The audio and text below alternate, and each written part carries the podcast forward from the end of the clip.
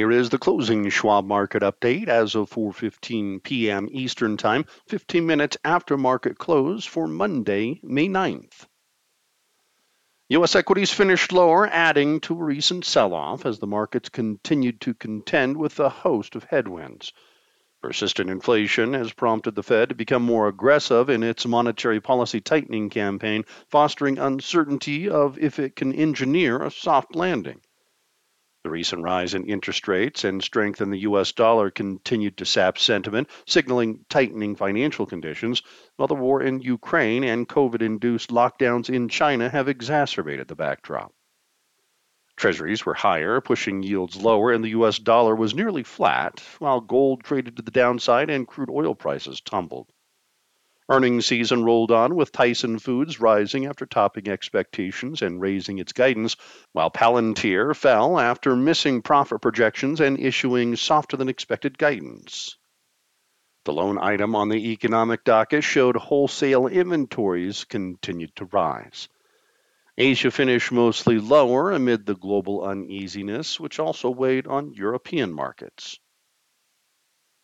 The Dow Jones Industrial Average fell six hundred fifty-four points, or two percent, to thirty-two thousand two hundred forty-six. The S and P five hundred index declined one hundred thirty-two points, or three point two percent, to three thousand nine hundred ninety-one, and the Nasdaq Composite tumbled five hundred twenty-one points, or four point three percent, to eleven thousand six hundred twenty-three. In heavy volume, five point nine billion shares of N Y S E-listed stocks were traded, and five point eight billion shares changed hands on the Nasdaq. W T I crude oil plunged six dollars and sixty-eight cents to one hundred three dollars and nine cents per barrel. Elsewhere, the gold spot price traded eight dollars and seventy cents lower to one thousand eight hundred eighty-four dollars and forty cents per ounce, and the dollar index was unchanged at one hundred three point six nine. In equity news on Monday, Tyson Foods, ticker symbol T S N, reported adjusted fiscal second quarter earnings per share of two dollars and twenty-nine cents, above the one dollar and eighty-nine cents FactSet estimate, as the revenues grew sixteen point one percent year-over-year to thirteen point one billion dollars, north of the Street's twelve point eight billion dollars expectation. The protein producer said its results reflect improving operational execution and strong customer and consumer demand, while it continued to see inflationary pressures across the supply chain.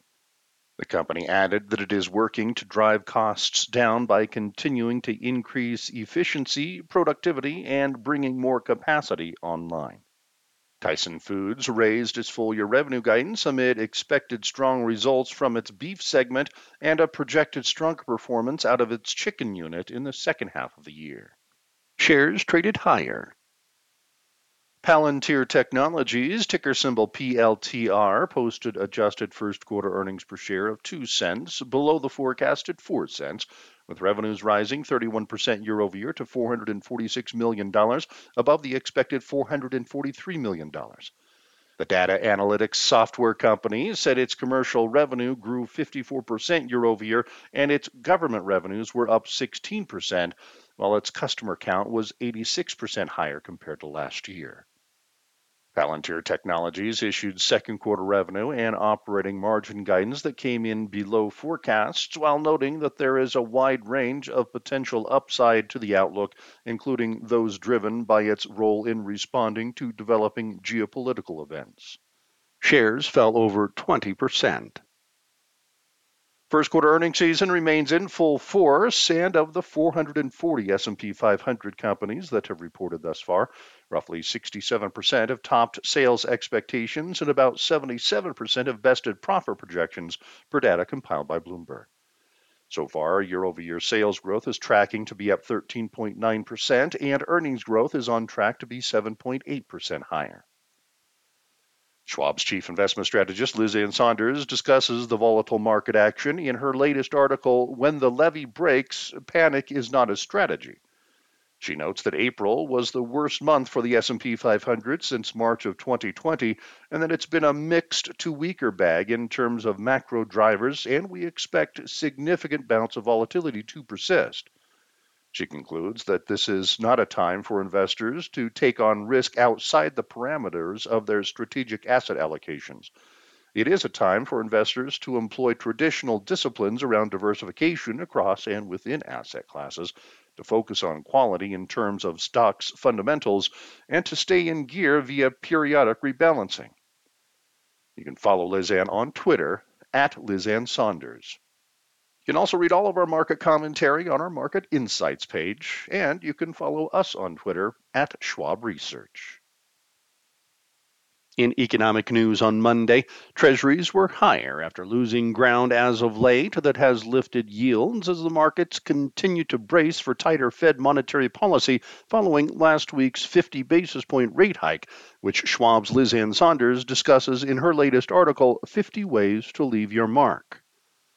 Amid this backdrop, check out the latest offering from Schwab's Director of Fixed Income, Colin Martin, and Director of Fixed Income Strategy, Cooper Howard, titled Eight Questions on the Bond Market and Rate Hikes, where they provide their insight into some of the most frequently asked questions they have received this year. The yield on the two-year note decreased seven basis points to two point six zero percent. The yield on the ten-year note fell eight basis points to three point zero four percent, and the thirty-year bond rate moved five basis points lower to three point one eight percent.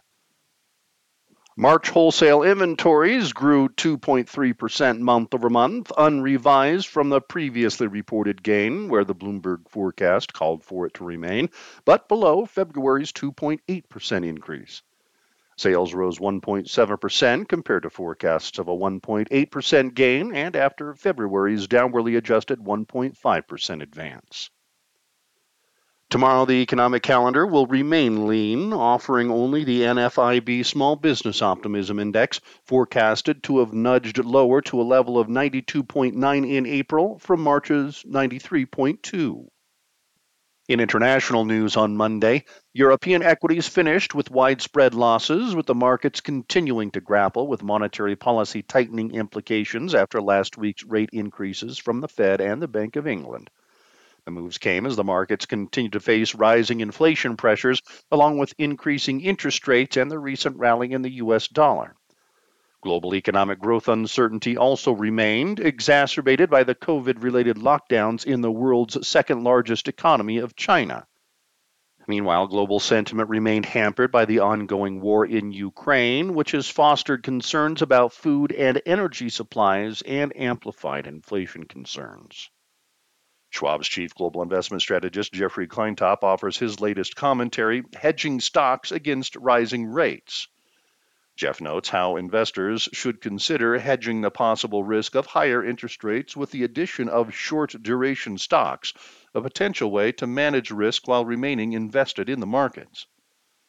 You can follow Jeff on Twitter, at Jeffrey Kleintop. In economic news, Eurozone investor confidence deteriorated more than expected for May. The euro and British pound were higher versus the U S dollar, while bond yields in the Eurozone and the U K were lower. The U K F T S E one hundred index was down two point three percent, France's C A C forty index dropped two point eight percent, Germany's DAX index and Spain's I BEX thirty-five index declined two point two percent. Italy's F T S E M I B index was two point seven percent lower, and Switzerland's Swiss market index traded two point four percent to the downside. Stocks in Asia were mostly lower to begin the week, with the markets digesting some economic data in the region, which came after Friday's solid April U S non-farm payroll report.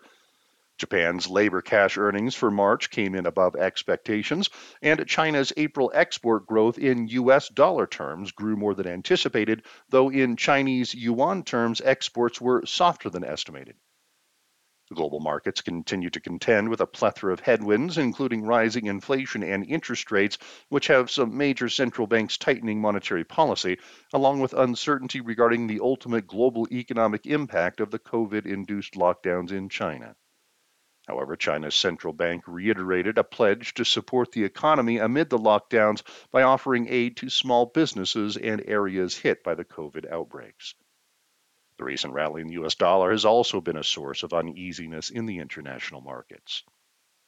In our latest Schwab Market Perspective, Inflation's Shadow, Schwab's Lizanne Saunders, Jeffrey Kleintop, and Kathy Jones note how rising prices and slowing demand have cast shadows on this year's economic outlook, especially as the Federal Reserve begins tightening monetary supply. Whether the situation will lead to a recession remains to be seen. Globally, there are signs that stretched supply chains are beginning to ease, potentially slowing the pace of inflation, which would be welcome news for investors and central bankers. Japan's Nikkei two twenty-five index fell two point five percent, with the yen continuing to soften versus the U S dollar, though China's Shanghai Composite Index ticked zero point one percent higher. Australia's S and P A S X two hundred index decreased one point two percent, South Korea's KOSPI index traded one point three percent lower, and India's S and P B S E Sensex thirty index declined zero point seven percent.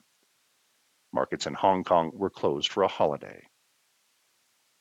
Tomorrow's international economic calendar will offer retail sales from Australia, industrial production from Italy, and the Z E W Economic Sentiment Index from Germany.